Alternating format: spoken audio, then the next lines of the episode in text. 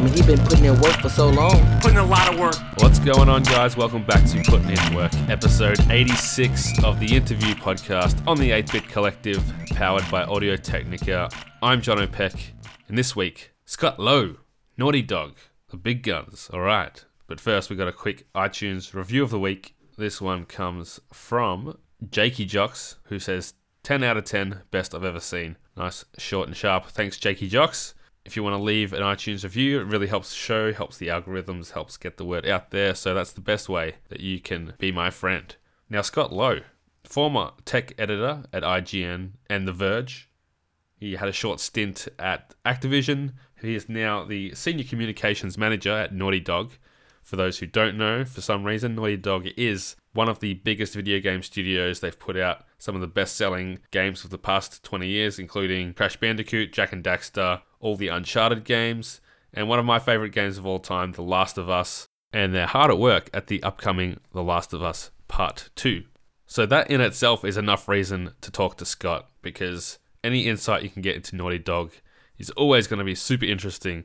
But knowing Scott has a background at IGN and Activision and how he got there makes it that much more fascinating. He's kind of got both sides of the industry to talk about and to speak to. So, Scott's someone who isn't incredibly public facing. He has some videos and some podcasts he's appeared on in the past in his work at IGN, but it was mostly behind the scenes or mostly written in reviews and that kind of thing. But to see how he came from an intern with no experience or qualifications to become what he is now at Naughty Dog, doing some really awesome stuff for that studio, is pretty inspiring. So I think that you'll get a lot from this interview. Here he is, Scott Lowe. Enjoy the show. Scott, thank you so much for joining me. It's awesome to have you on the show. Thank you for having me. It's exciting to uh, be here and be able to chat with you. I know you've talked with a number of my good friends, so I'm in good company. Yes, very, very good company, and company that just keeps getting better and better as I go. Scott, let's first of all start with what your duties are at Naughty Dog, and then we'll go into kind of the journey that took you on that path to get there. So, communications and social media is that kind of a part of your role, or what is what's the things that people might, might not know about? Uh, yeah. So I uh, my title is senior communications manager, and I'm part of a very small but uh, scrappy team within the studio that handles a wide array of things. Uh, basically, anything. I guess the simplest explanation is we're kind of the conduit between PlayStation and the studio, and the studio and the public. Um, so, it, whether it's social media, the Naughty Dog social channels, or coordinating with PlayStation in terms of like marketing and PR and other social media activities, like uh, if it's public and it has to do with the games, uh, it goes through our group. So, is there a whole lot of communication between uh, Naughty Dog and PlayStation that you have to manage internally as well? And that's kind of working with producers, or is that a different group of people? Uh, so our group touches actually a lot uh, of different uh, groups, both internally, internally or externally. So uh, on the internal side, we work with the designers and the creative leads and various disciplines uh, on a variety of projects, whether it's like public speaking engagements, like uh, when somebody does a GDC talk or a, a, dice panel, that sort of thing. And then on the PlayStation side, we uh, coordinate on literally everything. So if it's like an upcoming sale of the game or stuff like um, you know bigger trailer reveals or events like E3, like all we're we're involved in every step of that. So um, down to like small logistical details, but also like the strategy behind it as well. Hmm. Cool. All right. So your background is one that's pretty interesting, even without Naughty Dog. I think because of kind of the trajectory that it took to get you there. Did you go to college or take internships to get your foot in the door into the world of, I guess, uh, the media? Yeah, yeah. So my journey started with uh, an internship listing for IGN out of their at the time their Culver Studio office. Uh, I was living in LA at the time. I had just moved from Florida. I was going to a community college. Um, I don't know what the equivalent terminology would be for uh, Australia, if, not community college. We know uh, what it is. uh. Uh, We've seen community. uh, so I was uh, go to school, kind of working to transfer to a, a, state school in the in California, and I saw this listing on uh, IGN's website, and I immediately became obsessed with applying for that. And uh, at the time, the, the company was owned by Fox Interactive Entertainment, so uh, I applied through the Fox website, and I kind of spammed the, the recruiter that was listed on the contact page, and and I'm sure in retrospect she was probably like, "Who is this person?" Like, because Fox is such a big company, right? Like, she probably didn't even really mm. know a ton about like IGN, just like or this job. So I was just spamming her, uh, and finally got a response and got an interview. And so, yeah, I guess long-winded story short, I started as an intern um, for the entertainment division. So IGN's kind of broken up into group, two groups, like entertainment and games, but they like communicate all the time. And so entertainment was at the time like movies, TV, anime. I think they had an anime channel at the time, and I think they're now starting to get back into anime, uh, uh, comics, and then uh, what was then at the time known as gear, so like hardware and peripherals and stuff. So I started as an intern there, worked my way up through freelance, uh, got an editor position, and I was there all told, I think about seven years. Um, hmm. So like it was really kind of just doing whatever it is they wanted me to do uh, in that early intern and freelance stage. It was like, you know, I don't like. There was I think one time, one point, uh, Chris Carle, who was running the entertainment division at the time, was like, uh, while I was an intern, and he was like, "Hey, do you like anime?" And I was like, "I don't know anything about anime." Uh, and he's like, "Well, would you be interested in covering Anime Expo?" And I was like, "Sure, I'll figure it out." And thankfully, I had uh, my partner at the time was uh, very savvy into anime, so like she came with me and was kind of like my like uh, guide to the world of yeah. anime. So that would be a scary place, I imagine, without knowing. It's, I learned I learned a ton, yeah. uh, but it was uh, it was a very different time. But it was like it, yeah, so basically uh, just by doing anything and uh, taking any opportunity that they gave me, uh, I slowly worked up through an internship to editorial or full on uh, full time editor. Hmm. And so was The Verge before IGN? So, uh, so I was at IGN for about five years throughout that whole process, and then I wanted to try something new, and uh, some colleagues that had been part of companies that IGN had acquired during my time there uh, had started Polygon, and they were like, well, the Verge is looking for somebody who like knows tech and games. Uh, would you be interested in chatting with them? And I was like, I thought it was kind of an interesting opportunity because the at the time the Verge was very like new. Mm. It hmm. was like I think they had only been around for a year, a couple of years at that point. Uh, so started chatting with them, and I was really kind of excited by the prospect of um, working in kind of more of a startup environment because it was very much like kind of like a startup at the time. It was really small team, but they had a lot of momentum and a lot of uh, enthusiasm. So decided to kind of take on a new challenge, went there, realized that like that deep into tech media was probably not where my heart lied because mm. I was like, even though I did a lot of hardware and technology stuff at IGN, I was always kind of helping out on games coverage or very passionate about games. So I ultimately decided it wasn't really a good fit at that time. Um, I guess IGN was kind of going through a transition, and they were looking for uh, to kind of go back to doing like bigger hardware stuff. So um, it just the timelines worked out where I was just like, you know, maybe not quite feeling um, like that was the right path for me. That IGN came knocking, and it was there any interest in coming back? And I played it cool. I was like, yeah, like it, it could be, could be all right. I could be interested in that. So went back, uh, and then stayed there for another two or so years. Yeah, right. Okay, that's interesting because I guess like a lot of people probably do get other opportunities while they're at a place like IGN and realize whether it yeah it is what they want to do or maybe it's not and sounds like for you that kind of brought you back to games in a, a really big way because you've been there ever since not at IGN but in the world of games yeah I think it's like this very like hallmark card kind of uh, you know inspirational quote but I think it's like this idea that you don't really know what you like or dislike until you kind of experience mm. it like um and if you love something, set it free. right, right, exactly.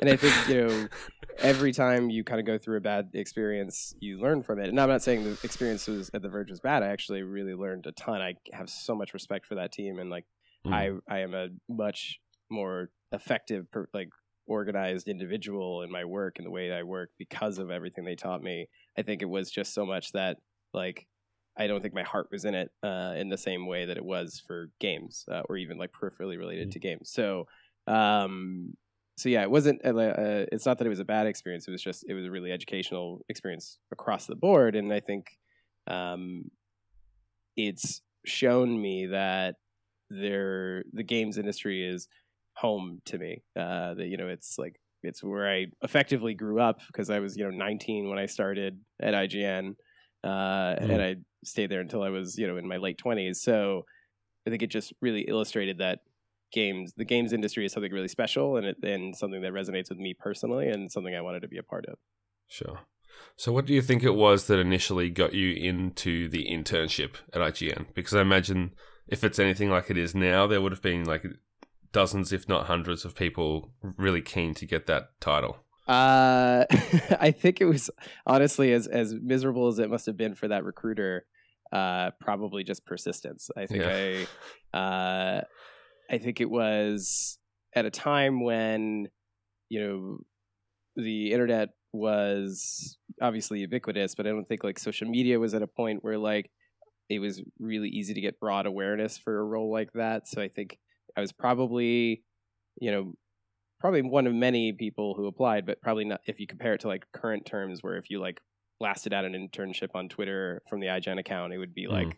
thousands of people applying, like uh, or maybe that's uh, hyperbolic, but even, like you know, a significantly higher number of people. A lot. So I think it, so I think I was probably one of the few people who noticed it because they didn't really promote it all that much, and I think it was also just like sheer persistence. I was emailing her like every week, uh, and it took forever because it was like you know, as I've learned as I've grown up and been in in jobs, it's not like someone's just waiting and constantly reviewing this stuff like it's like a Mhm. series of trying to schedule time with people to get review candidates and that sort of thing so i think um i think it was just sheer persistence uh it lord knows it wasn't because i was like i had my stuff together when i came in to interview because i ended up being uh super late i ended up Oh, showing up i think like 45 minutes late uh because I was also new to Los Angeles and new to like how traffic works. So I thought like, hey, I, if I leave like an hour early, I'll have plenty of time. Uh, and then uh, of course that was not not the case. Um, so I ended up being super late, and like like Chris uh, Carle, who was my, the the leader of that group at the time, was like super understanding. He's like he's like he didn't even notice. He was just like, oh yeah, that's fine. Like come on, let's chat. And like I was like I was like having a heart attack, freaking out because I was like, oh my god, I'm so late. I've totally botched this whole thing. Um, so yeah, that whole experience was really illuminating, and uh, I, I would say like it's it's definitely like uh, like a lot of like persistence and hard work, but also I think I got lucky just uh, to be at the right place at the right time. Yeah, that's really cool. And I know from past guests on this show that I've talked to, like getting to IGN's awesome, but then especially in that period that you were there, it seems like there was it wasn't uncommon for people to get made redundant or lose their job because of cutbacks and that kind of thing with different owners taking over or different systems or management styles. So how was it that you went from intern to tech editor and what do you think it was about your work ethic that made you valuable to that company? Um, you know, I think like any company that grows as fast as IGN did, like uh, it, it it goes through evolution and um, you know the strategy and business changes a lot. Like at the time, like it was actually really like at various stages of my time there, like like it's sometimes like the business of media is is in a really rough place. Like um, video was still kind of coming up as like a, a new avenue to like not only create content but also monetize it. So I think um, it was more reflective of the industry as a whole and how like kind of Mhm. media was figuring itself out um, than it was anything specific to IGN. I think the in terms of uh, kind of how I was able to kind of continue to kind of a, assert value through that time um, was really kind of those kind of scrappy. Like it was it was me um, and a very modest freelance budget, and it was uh, you know making as much content with as like kind of modest resources as I could. um, and also kind of the specialization of the role, like you know, covering tech and hardware, but also being kind of game savvy um, is a little challenging. And I think one thing that you know I, I really enjoyed about talking about tech within the context of IGN was this opportunity to kind of humanize technology in relatable human terms, um, like to that appeals specifically to people who like games. So, um, sure. you know, a lot of te- there's a lot of there's now a much more broad array of the types of tech and hardware like coverage you see. There's like you know the non-techs who are like they'll tell you about every hertz and every bit of every processor and like they have like a mm-hmm. million like uh uh, benchmarks, and it's fascinating to dig through all of that. And then you have like now The Verge has kind of become much more cultural and like kind of like here is here's how technology helps humanity live and evolve, and I think that's really exciting. So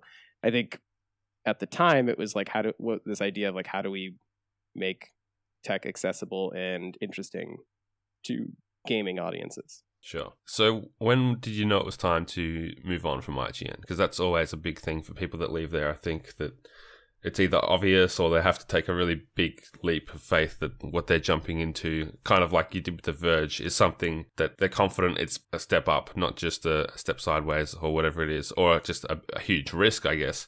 So going into the world of like game development, I think you did it was it Activision that you first left for? Yeah. So yeah. I um so to your first question, I think in terms of what prompted me to want to take this these leaps, I think you know going back to this idea that I kind of grew up at IGN. I started there when I was 19. I left school to to pursue it and never went back. I've not, not actually been back to school. It's like something in the back of my head. I'm always like, should I? But I'm like, when would I have the time? Um, but I think after a while, the thing that really started to creep into my head was like, okay, I I started here when I knew nothing about anything. Like I was basically like I was, you know, a, a teenager, didn't really know a lot about the world and um, the industry. And I think as I kind of grew older and gained more experience and developed more relationships, I think the thing that kept kind of striking at striking me was like this fear of like, oh, can I do anything else? Like, am I good at anything else? Am I like appealing to uh, other companies and can my skills be applied in, in new ways? So i think um, the first step was kind of testing myself with the verge and that was like like i said like a super rigorous startup t- type of type of environment. That really um, you know challenged me in ways that i you know hadn't been before in terms of just sort of like speed and accuracy and organization and coordination. Like the Verge operates on a 24 hour news cycle. They have teams in Japan and San Francisco and New York, like, and it's it's like always at the time it was very much about like let's make sure that we are the the bleeding edge of, of news and uh, coverage of the tech world. So that taught me a lot, and I think you know when I went back to IGN, it was again kind of going back to games and wanting to be part of that industry again. And then I think when the opportunity arrived with Activision, I think what I was really excited about was the prospect of seeing what the other side of the business was. Like, you know, what is what does it take to make a game? What does it take to publish a game? Um, and that was really exciting to me. And I was a big fan of like Activision's games. Like I was super into Destiny. I was uh, a long time like into Call of Duty. Like the opportunity to kind of help support those games and learn how they're made and work with the teams that make them was super exciting. Hmm. What was the transition like for you to get into a company like that after being at an editorial or a you know media outlet to go onto the other side and see how things worked over there? It was actually kind of like shockingly natural. Like obviously there was a lot to learn about how any company works whenever you switch jobs, but I think the other thing that was really shocking or surprising to me was how a lot of that skill set, a lot of that understanding of how to communicate ideas and um, you know games and technology and uh, any number of topics to a kind of a mass audience made it really easy, or not really easy, but um, really fluid and natural to kind of transition into a communications role at like a big publisher like that. So to like be able to understand what the audience is looking for and how to speak to them in a way that's understandable and relatable and um, interesting. uh, Like that's those are all skills that you develop in media that I think translate really nicely to jobs like the one that I had at Activision and now the one I have at Naughty Dog. And so Naughty Dog itself, what was the process there? Was it just that that it's Naughty Dog and that that was enough reason to leave Activision, or was there something about Activision that you wanted to get out of? No, I actually really enjoyed my time at Activision. The people there are incredible. Um, you know, they're they're the best at what they do. Everyone around you is like super skilled, and they have a ton of experience, and you learn from each other. And uh, it's like such a an incredible mechanism that, that that organization in terms of like how they all work together and how they coordinate these massive global launches of games and uh, you know with studios of hundreds of people and multiple studios working on the same game like it's it's it's incredible how they how they organize all of that and it was interesting to spectate and then i saw the opportunity open up at naughty dog and i mean i've like it's like my favorite studio in the world like i at the time like, or he still is like you know like, like the last of us was my favorite game. I played all of the uncharted's. Like i had such an immense reverence for this team that like I saw the opportunity, and I had known uh, Arne Meyer, the uh, director of communications here, for several years. Like we our paths across periodically throughout uh, Mhm. my career, and I just sort of like hit him up. I was like, "Hey, like you know, saw you guys were looking for somebody. Would you be down to chat? Be interested to hear what you guys are looking for?" Because at the time, I wasn't really sure what how they operate or what the team was looking for in this role, and if it would be a good fit for me. Um, and like I said, I was like super happy at Activision. It was like kind of just sort of like a hey, this seems like it could be a cool thing. Let's let's chat. And so spoke with Arne, and we we we kind of talked about some of his vision of um, where the team was going from the communication standpoint, and like some of the like kind of the, the what they were specifically looking for at the role at the time, and um, I, it just was like a series of like, oh, let's continue this conversation. Unfortunately for me, uh, after so I formally applied, but uh, it was right around the time the team was preparing to launch Uncharted 4. So I applied and then I, I didn't hear back for a while. And then I, and I was start and, and again, I was like, I was in no huge rush. I was like still working at Activision. I was having a great time. And like, uh, and then uh, right after, right around the time they shipped Uncharted 4, I got a call from the recruiter saying like, hey, you know, sorry for the long wait. Like the team would would love to have you come in and chat with the team. And it was literally the week of my wedding. so I was like I was like, "Oh my god, I desperately want to come talk with you guys, but I am about to have my wedding and be gone like be like totally unavailable for a week and then I'm going on my honeymoon, so I'll be gone. like, can you guys wait a month?" And like surprisingly, they like the recruiter was like, "Oh yeah, no problem. Like, yeah, just uh just hit us up when you get back." And I was like and in the back of my head, I was like, God, I hope this job isn't gone by the time I get back. Yeah. like, but at the same time, I was like thrilled and happy, like you know, because it was such an incredible moment in my life, and my wife is Yeah. amazing. it's kind of cool when those big life changes line up, though, as yeah, well.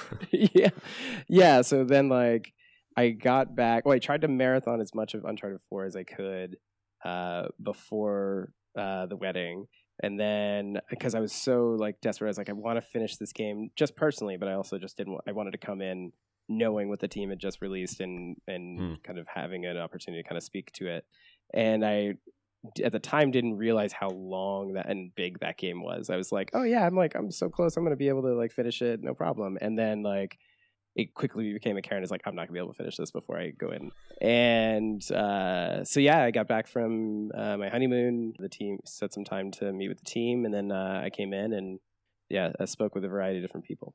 Getting that job, like you said, that were one of your favorite studios, if not your favorite, it must be pretty surreal to walk into those doors on day one and look around at all the people that have created these masterpieces time after time. Yeah, yeah. I mean, it was, it was. I mean, even just going to visit for the the interviews, it was like seriously one of the most uh, surreal experiences. Like, I, obviously, I'd worked with studios and visited a lot of studios at uh, IGN and more specifically at Activision. Like, I traveled to all the different studios and worked with them pretty frequently. Um, but just the experience of being in a studio was always my favorite part of those things. Just kind of seeing how things were made um, and particularly coming into Naughty Dog and seeing, you know, the the studio has like it's one of the oldest in the industry. Like you know, it's 30, 30 plus years of history, um, and you see it. Like you see it in the like uh, you know props that are in the display cases and the awards that are in the cases. Like you see how you there's like a very visible and tangible manifestation of that history and that legacy and that uh, lineage that you know is when you're coming in interviewing and you know potentially getting a, a, looking for a job there like it's really kind of overwhelming. You're like oh wow this is like this is a lot to live up to. Mm. i can imagine. And like i guess it's been uh, two years now. Yeah. So what in your experience with other publishers and developers is the key difference between what naughty dog does and how they operate as a company as a business compared to those others you know, Naughty Dog is really fascinating because of the way the studio works. Like it's it's so collaborative, and and I think this is true of any studio. To be honest, it's just everyone has a different process. I think you know what I'm fascinated by Naughty Dog is is everyone is just kind of on top of their own work. Like everyone is is like a, like just leading whatever it is they're doing, and you know there's a lot of collaboration but there is so much kind of opportunity to really put yourself into various aspects of the game or or the, what you work on within the studio. So you know for me it was a really cool opportunity to kind of be able to kind of just come in and say we should do this and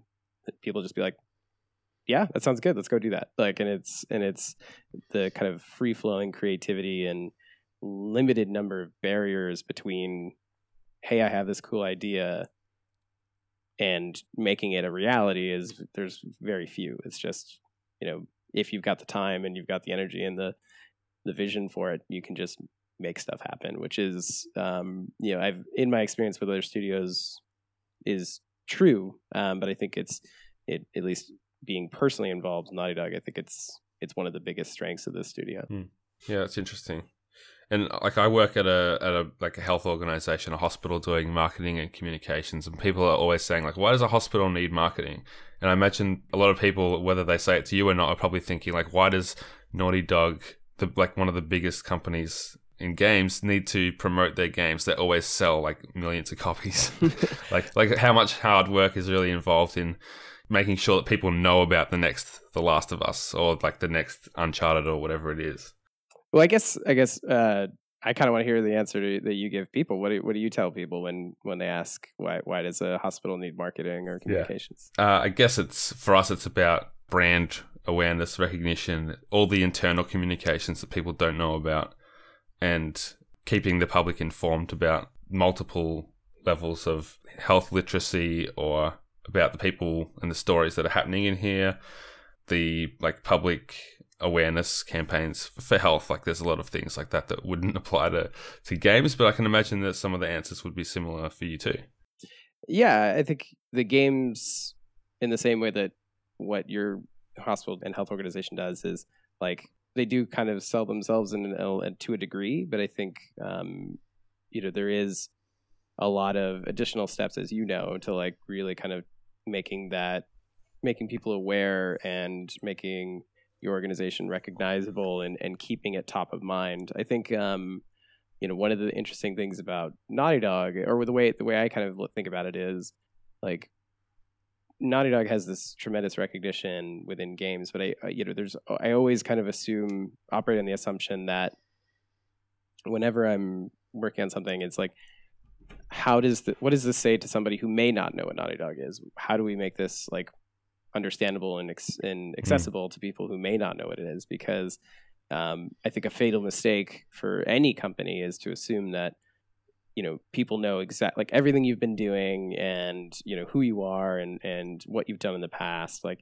I think it's it's I mean factually just not true like I think most of the time yeah. I think not everybody yeah. knows in fact you'd be like shocked like people you know don't follow things as you know aggressively as you think. Um, you know, people need to be reminded. People need to be kind of informed. And so I think, um, you know, in addition to kind of continuing to support and grow the people who know and love Naughty Dog and follow it, like every day, part of it is is like how do we bring new people into the fold? How do people because mm. I hmm. think you know one of the things that's that I love so much about Naughty Dog games is that they are these kind of super immersive and cinematic experiences that are I think captivating to people who may not necessarily like games or like be that immersed in games. Uh, you know, I hear tons of stories when I meet with people and, and go to events and people talk about their experience playing the games.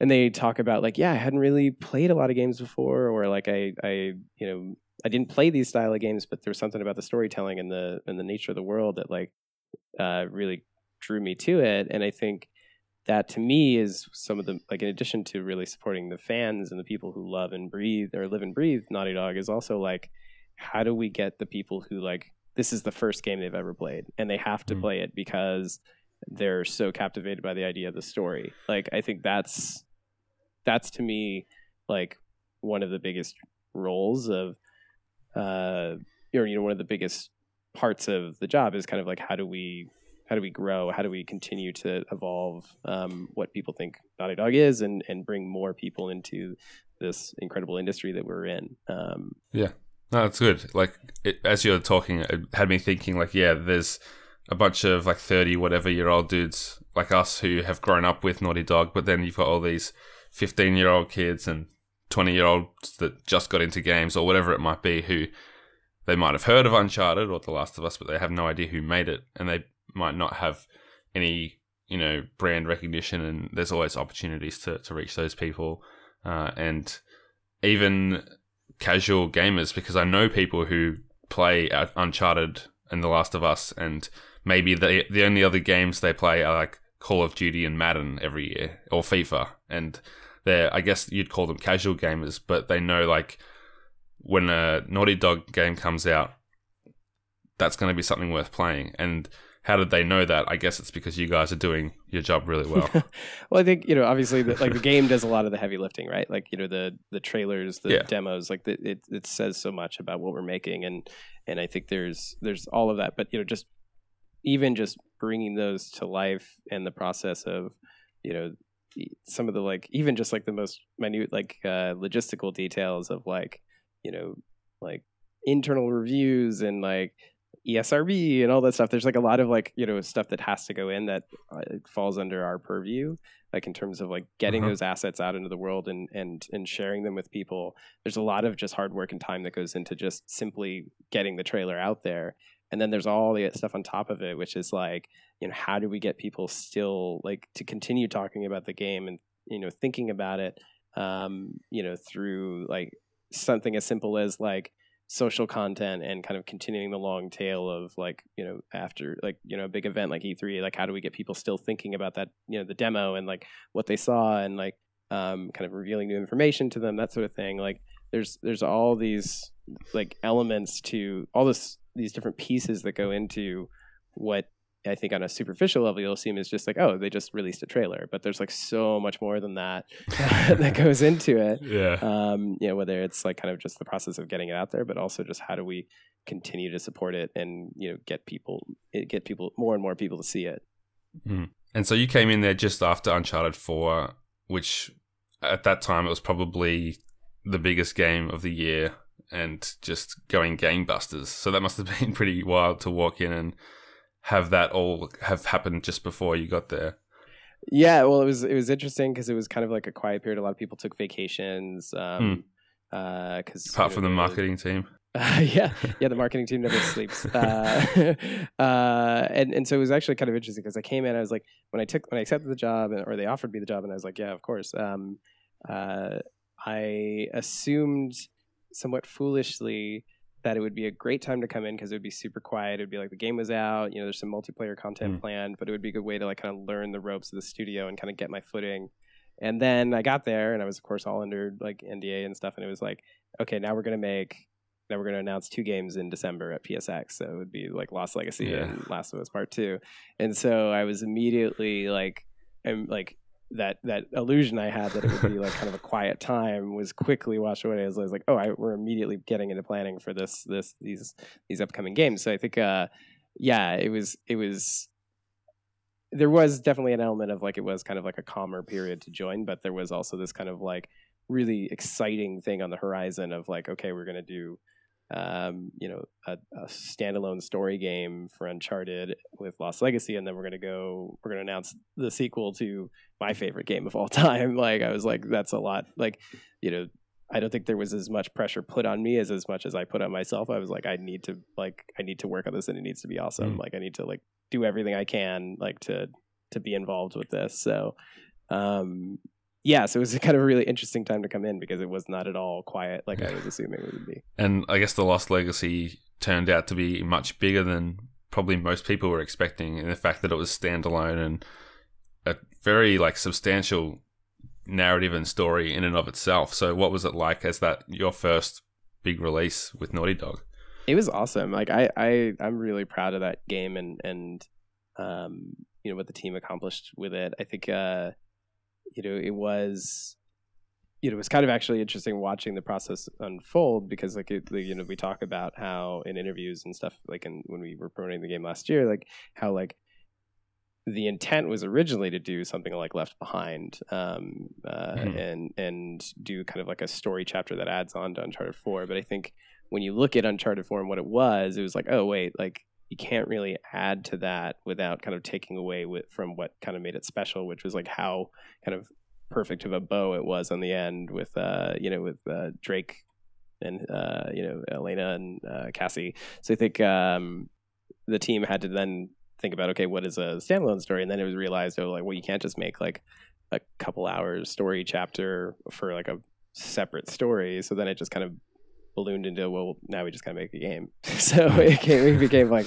uh, you know a, a pretty uh, sizable undertaking. But I think the because of how quickly the team works and that's another thing that i find super fascinating about the studio is like how quickly the team iterates like um, you know things go from looking like you know wireframes to like these beautifully arted up worlds in like Mhm. record time like it's it's spectacular how fast they work and so i think Yeah, that game truly was created in a year and i think you know uh, a lot of that is because of the technology and the skill of the people working here and, and you know I, I i had a blast playing it and i had a blast working on it, it and i hope i don't know did you have a chance to play it did you like it oh yeah, I loved it. I couldn't believe the environments in that game for what you mentioned, like making it in a year.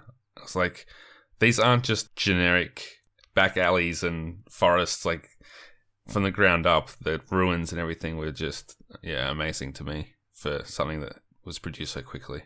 yeah well the, the, the team also like kind of you know pushed these ideas of like a more kind of uh, robust kind of open environment with like the hub that's in there Mm. um, and you know being able to do different activities in any order and contextual narrative like as as you progress like there was a lot of like new ideas that you know the team put in that within the time constraints like is like really impressive like they were able to like uh, pull together um and not only just do like like a like maintain parity with Uncharted 4 in terms of features and innovations, but like uh, like add stuff as well. Uh, so yeah, I uh, we just passed the one year anniversary, and it, and it feels crazy that it's flown by that fast. It was like it felt like just yesterday that we were like announcing that game, let alone shipping it. Yeah, it's crazy. And I guess speaking of announcing games, The Last of Us Part 2 must have just been like the most wild thing that you could ever be a part of. Like the amount of hype that's been around that game on and off as we've been near conventions and announcements and all the speculation about what it's going to be. What's it been like to be part of that beast? I mean, personally, it's so incredible. Like I like I said, like I, part one was my favorite game of all time, and and I think the opportunity to, well, first of all, the knowledge and and that you know the part two was happening, and and the opportunity to work on it was just super, or you know, continue working on it is is awesome. I think also the kind of the passion from people outside of the studio is also super inspiring. Like anytime I am like just kind of fried and like I'm, I'm like struggling to kind of come up with ideas or like I'm um, just having a bad day, whatever the case may be. Like I look at the reaction videos to like the reveal of the game or uh, the E3 demo, and it just gets me so excited because people are so invested in this world and these characters. Um, so to be able to play a small, super small role in, in helping make that game come to life and and and um, you know helping you know communicate to the world, I think is um, you know honestly one of the most exciting chapters of my life. Uh, like it just in my career, just like this is seriously like some days it almost feels like dreamlike. So yeah, like I, uh, not to be like super sappy, but yeah, it's uh, yeah, it's it's super, it's a super great opportunity to work on this, and then also just work with these people. Like there's so many talented people here, like and to learn from them and like figure out how they work, how they do the things they do. Um, is just super exciting. And in addition to just all the work that i'm doing like just simply learning and observing is so cool. Yeah. What would you say has been like the or what would you say is the biggest challenge of working on this game at the moment? Not being able to talk about it more. Uh, yeah no i mean i think we're you know the the having so many cool things um, that you want to talk about and things that you know people are going to be excited about, but you know, not like it not being the right time or um, you know stuff uh, you know having to wait for any variety of reasons. I think you know is is is the hardest part. Like you know, like I think you know that is always, and it was the case even before I got to Naughty Dog. Like we're going to Activision stuff and like um, you know those projects like you you would learn about something, you'd be like, "Oh man, this is so exciting! I'm, people are gonna love this," and you're like, "Oh wait, I can't say anything about it." like, so it's like because you know there's still so much of me that is such like a passionate fan in and of myself. Like yeah. like I, I get ex- I hear about stuff and I'm so excited, and I'm like, "Oh wait, I can't." Like I can't share this with anyone, so I can't share in this feeling uh, aside from everyone at the studio, which is awesome because they're all as excited as I am. So yeah, that's funny. It, it's yeah. like blink twice if it's coming out next year. what would you say in your career has been the hardest part of getting to the point where you're at now? You've been at Naughty Dog for two years, seem to love it there, and uh, it, it, was obviously a long journey to get there. So, what what's been like the the biggest grind to get there?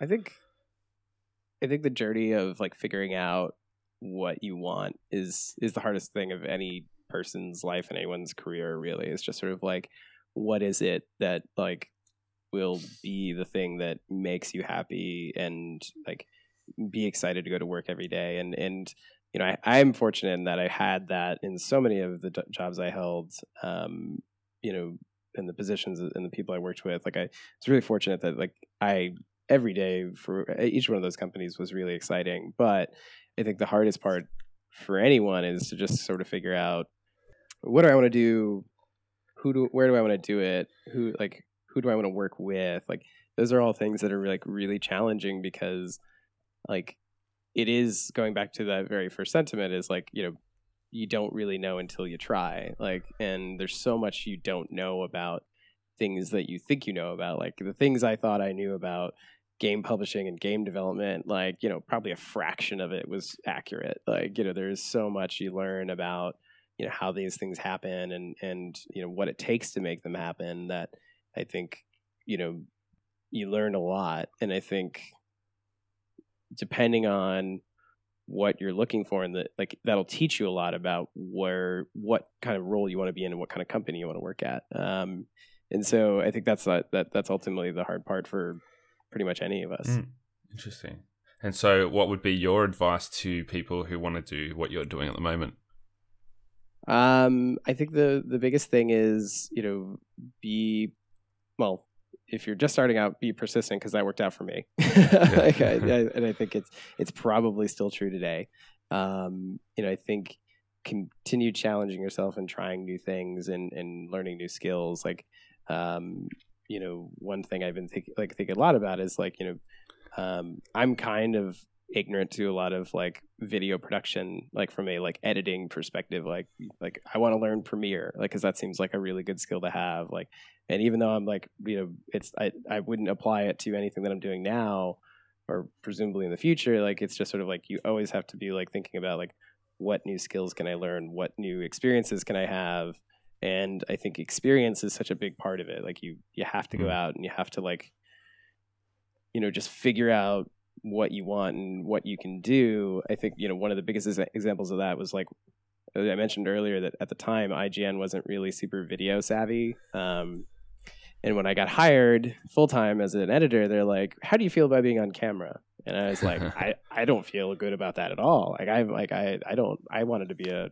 a journalist. I wanted to be a writer. Like I I had no on camera experience. Um, and so that was a really uncomfortable thing because I was like, I was super shy. I was super like, uh, you know, introverted. Like, and I had such a passion for writing. I was like, oh, I don't know if I could do on camera work. That's really that's really scary. And so like I eventually just kept through realizing that it was where kind of IGN was headed in terms of emphasis on video. Obviously, writing is still a huge part of what they do, um, but video was increasingly becoming more of uh, the focus. So it was like, how do I get better at this? Because uh, as I think you've you've met and spoken with Greg before, but like he loves to pull out some of my like earliest posting videos sometimes and like text them to me or, or tweet them at me to remind me of where I came from because like, cause it's like it's painful. Like I was like just locked up on on camera. I couldn't couldn't do it. I was super super quiet and like like like monotone and it's just sort of like you gotta that was an example of like you just gotta push yourself to do things that aren't necessarily you know second nature sure. to you like you gotta kind of have to like figure it out there's no shortage of stuff you can pull up to send greg if you need to get back at him. yeah, yeah. Thankfully, he has a long history of of of, uh, of questionable yeah. content. yep. And college photos as well.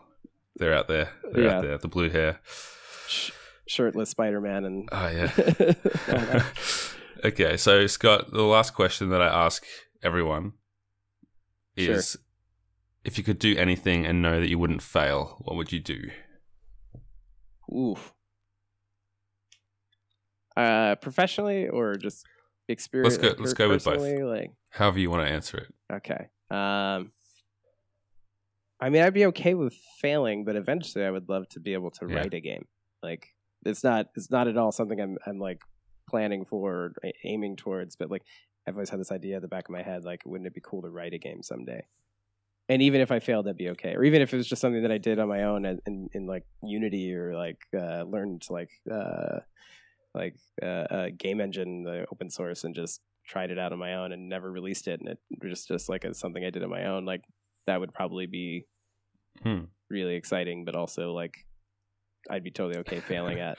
And then I guess personally, like uh, people keep encouraging me to go skydiving, but I refuse. So because the f- failure in that case is not really a good a good yeah, end to that story. You're not coming back from that. No, sir. So I said that was the last question, but what I really want to know is have you played The Last of Us Part 2? Yes. And is it awesome? I wish I could say, but uh, yeah, I, all I can say is like you know, you know, the team's working super hard, and like yeah. there's uh, you know, we're really excited to be able to show you more of the game. Um, but yeah, yeah, like there's uh, to be surrounded by it is is super cool. Um, but yeah, we'll have uh, hopefully be able to tell you more sometime in the future. Yeah, I mean, from everything we've seen, it looks like an amazing step up from uh, previous games, and that's that's something that I love about, I guess, Uncharted and The Last of Us, in that they have a similar kind of approach to gameplay, at least, you know, the way that you control your character and that kind of thing. So you can very clearly see an evolution from Uncharted, Uncharted 2, 3, Last of Us, you know, Uncharted 4, Lost Legacy, even in the way that you use narrative in between the uh, navigation movements and exploration. And I feel like you can see that not only through that series, but looking at games like God of War that came out this year. Oh like when I played that, God I'm like, this is so much heavily influenced by the way that story was told in The Last of Us, with the use of not just cutscenes, but the uh, conversations that happen in between. And I feel like that was like a huge. I mean, who knows how long they've been working on that game, but I feel like it was a, a continuation from that kind of getting out of the Jeep and into the Jeep in Uncharted 4, and those conversations would pick up and go from where they left off. So yeah, it's always cool to look and see that that line go straight through. And I feel like uh, even from just the small parts we've seen of The Last of Us 2, we have a lot to be excited about. Yeah, I think one of the most exciting things about games or any like popular like entertainment medium at the moment is like everyone's drawing inspiration from everyone all the mm. time. Mm. Like you know the you know seeing how films are being uh, kind of manifested in inspiring aspects of games and other games are inspiring other games like it's all cumulative and we're all learning from each other and like uh, getting excited about what others are doing that it's you know it's super cool to see how all of that kind of informs different mediums and different games and different um, you know different games inspire us and that sort of thing. So it's like it's it's really cool. We're in a really exciting time for games. Like I just played uh, Donut County. I don't know if you had a chance to yeah. play it yet. I haven't Like, played, but I've heard about it. Yeah. uh, and I, I was just like after being at PAX all weekend, I was like so inspired by all the indies and stuff that were, were on display, and I swung by the Annapurna booth and I saw uh, Donut County being played, and I was like, you know what, I have to go home and play this game. Um, and so I I played through it, and I was just marveling at like how incredible that game is, um, just top to bottom, but just like how it's been given like we're in a state in the industry where like you know something small like you know a very like you know small team of people can create something so incredible and be achieve a level of success and, and visibility and, and awareness that they've that they've been able to achieve with that game thanks to companies like Annapurna um, but also just sort of like just the idea like just having like a weird idea and being like i'm going to make a game about this. Like that's that's so cool. Like the tools are so readily available. The talent is so widely dispersed that like you know you can anybody can just have a project and make something cool which is Yeah. awesome.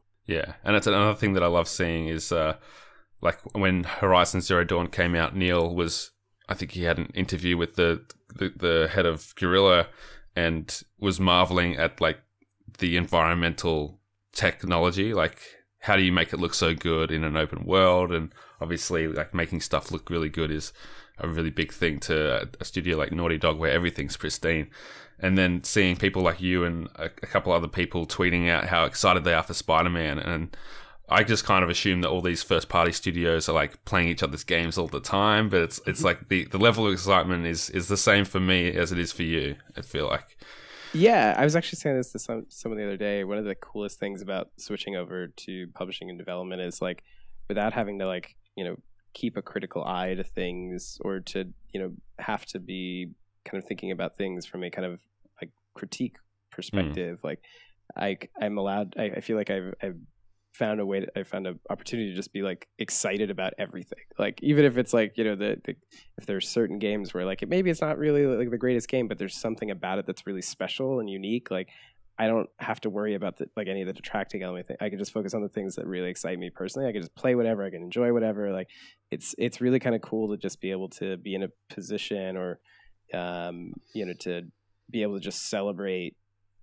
what other people are doing all the time and i think that you know that can be possible when you're in games media too is just sort of like you, when you're in kind of that pers- like you kind of have to maintain impartiality like Hmm. whereas like now i could just be excited for everything and it's awesome Yeah. like i could just like just gush and be excited about everything um and uh yeah you know i think the within the studio structure like I've noticed in games in general, not even just worldwide studios, like within PlayStation, like just games industry in general, like developers from other studios, even competing studios are like talking all the time. Like they like there's such a like community of developers that are like sharing ideas and like talking about what they're doing, like um, and sharing knowledge. Like that is it's really like interesting to watch, um, you know, across the industry. But then within worldwide studios, within PlayStation, like there's such collaboration too. Like you know, people are sharing technology, they're talking about like, or sharing ideas and stuff like that all the time. Like, um, so it's it's cool, um, and it's also really exciting to watch what you know people ultimately come out with. Like, I was so excited for God of War last year. I was like, like it was such like an incredible achievement um, and like i had so much fun playing it and to be able to like know those guys and be able to like go down because they're right down the street from us they're like 15 minutes away like to be able to like go to that studio and like like visit them grab coffee and lunch and just like talk about how much i love their game was like super cool. Um so yeah like that, that those are some of my favorite parts of the industry. Scott, thanks. It's been awesome to have you here, and uh, really appreciate you taking the time. yeah thank you so much. Uh hopefully uh you don't have a too rough of a day now that you've been up at six in the morning. Uh, it's all, uh, I guess, downhill from here. I've got Spider Man to, to get into, so yeah Uh, you've got a good day yeah, ahead of you for sure. exactly. awesome. Well thanks Thank you for listening, and thanks to Audio Technica. You can find Scott on Twitter at Scott Lowe, L O W E. If you want to support the show, remember you can leave an iTunes review or pick up some sweet putting in work merchandise over at 8bit.net slash PIW. That's A T E B I T And that's also where you can find the rest of the awesome podcast content from the 8 Bit Collective. If you want to follow me on Twitter, I'm at Jono himself. And until next week, keep putting in work.